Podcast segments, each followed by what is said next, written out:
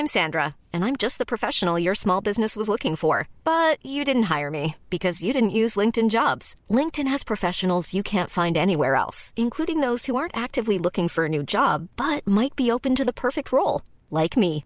In a given month, over 70% of LinkedIn users don't visit other leading job sites. So if you're not looking on LinkedIn, you'll miss out on great candidates, like Sandra. Start hiring professionals like a professional. Post your free job on linkedin.com/people today.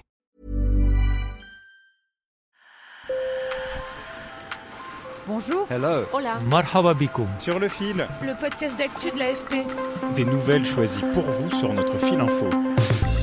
Comme on est lundi, nous vous proposons de démarrer la semaine en musique sur un air de poésie.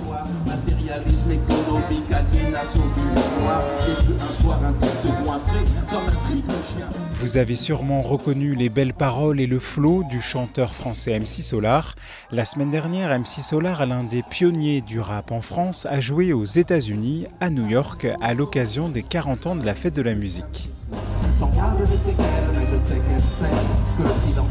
Casquette et costume bleu, MC Solaar, 53 ans, était comme chez lui à New York, lieu de naissance du rap. Il a fait danser sous la pluie 1 millier de fans dans Central Park. Qu'est-ce que ça fait 40 ans plus tard d'être devenu chanteur et de jouer à New York pour la Fête de la Musique? C'est inouï, c'est fantastique, c'est la terre racine de mon genre musical, donc c'est une très très très grande joie. Nos journalistes Diane Desobeau et Nicolas Revise ont rencontré MC Solaar avant ce concert. Dans cette interview exceptionnelle avec l'AFP, il parle du rap américain, du rap français et se confie sur sa carrière. Sur le fil. Le New York, c'est on appelle ça la Mecque en général. Harlem, c'est Médine, et puis Brooklyn, c'est la Mecque, c'est ce qu'ils disent en général. Vous voyez, il y a toujours l'endroit des origines. Ça ne veut pas dire qu'on fasse du rap américain. On a réussi à développer une spécificité française avec des histoires qui sont un peu différentes parce que le contexte n'est pas le même. Mais chaque fois que je rencontre un artiste américain ou que j'ai la chance de traverser l'Atlantique, il y a quelque chose parce que c'est comme si je faisais un pèlerinage. Je crois que c'est la même chose pour les reggaeman français qui ont la chance d'aller en Jamaïque. En pèlerinage à New York, Claude M'Barali, son nom à la ville, se remémore ses débuts. L'icône de la chanson française sort son premier album, Qui sème le vent, récolte le tempo, en 1991. Une vague, un cyclone, que dit la météo ? Qui sème le vent, récolte le...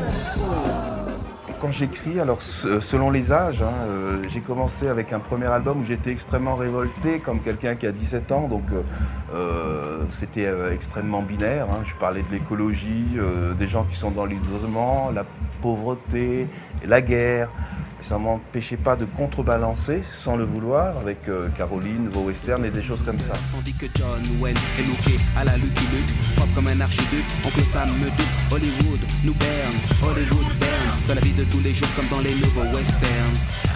Avec ses influences musicales groove et jazz, ses textes toujours relevés, ses jeux de mots qui piquent, l'as de trèfle a séduit toute une génération. Je suis l'as de trèfle qui pique ton cœur, l'as de trèfle qui pique ton cœur, l'as de trèfle qui pique ton cœur, Caroline.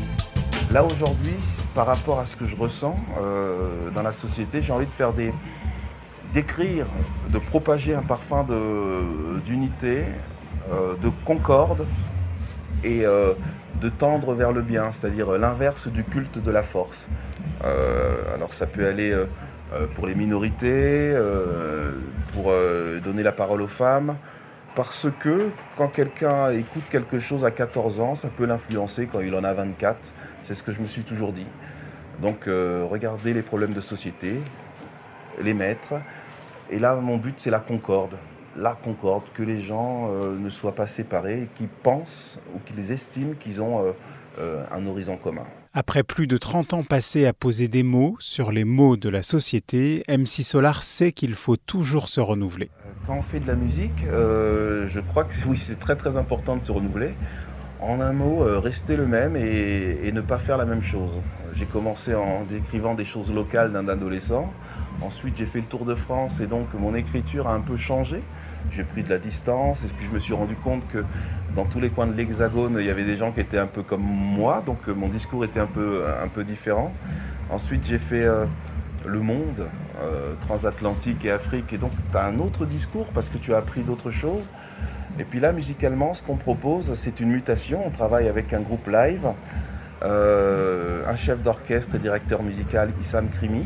La mutation de MC Solaar, cela a été de s'associer avec une formation jazz et sa trentaine de musiciens. Cette parenthèse exceptionnelle, comme il l'appelle, s'intitule New Big Band Project. Leur tournée a commencé à Saint-Denis, avant Montréal et New York en Amérique du Nord. Ils joueront dans plusieurs autres villes françaises ou encore à Bruxelles en Belgique. Enfin, MC Solaar et les Jazzmen sont attendus à la Philharmonie de Paris les 25 et 26 octobre prochain. Et c'est une métamorphose. En gros, quand j'étais jeune, je regardais Goldorak, il était comme ça. Et puis, quand il disait métamorphose, c'était un autre homme. Et puis, il pouvait revenir à l'auberge du Boulot Blanc, dans son endroit et en étant plus calme. En gros, il faut qu'on change tout en gardant l'acide désoxyribonucléique, l'ADN. Je repense à elle, femme actuelle, 20 ans, jeune et jolie.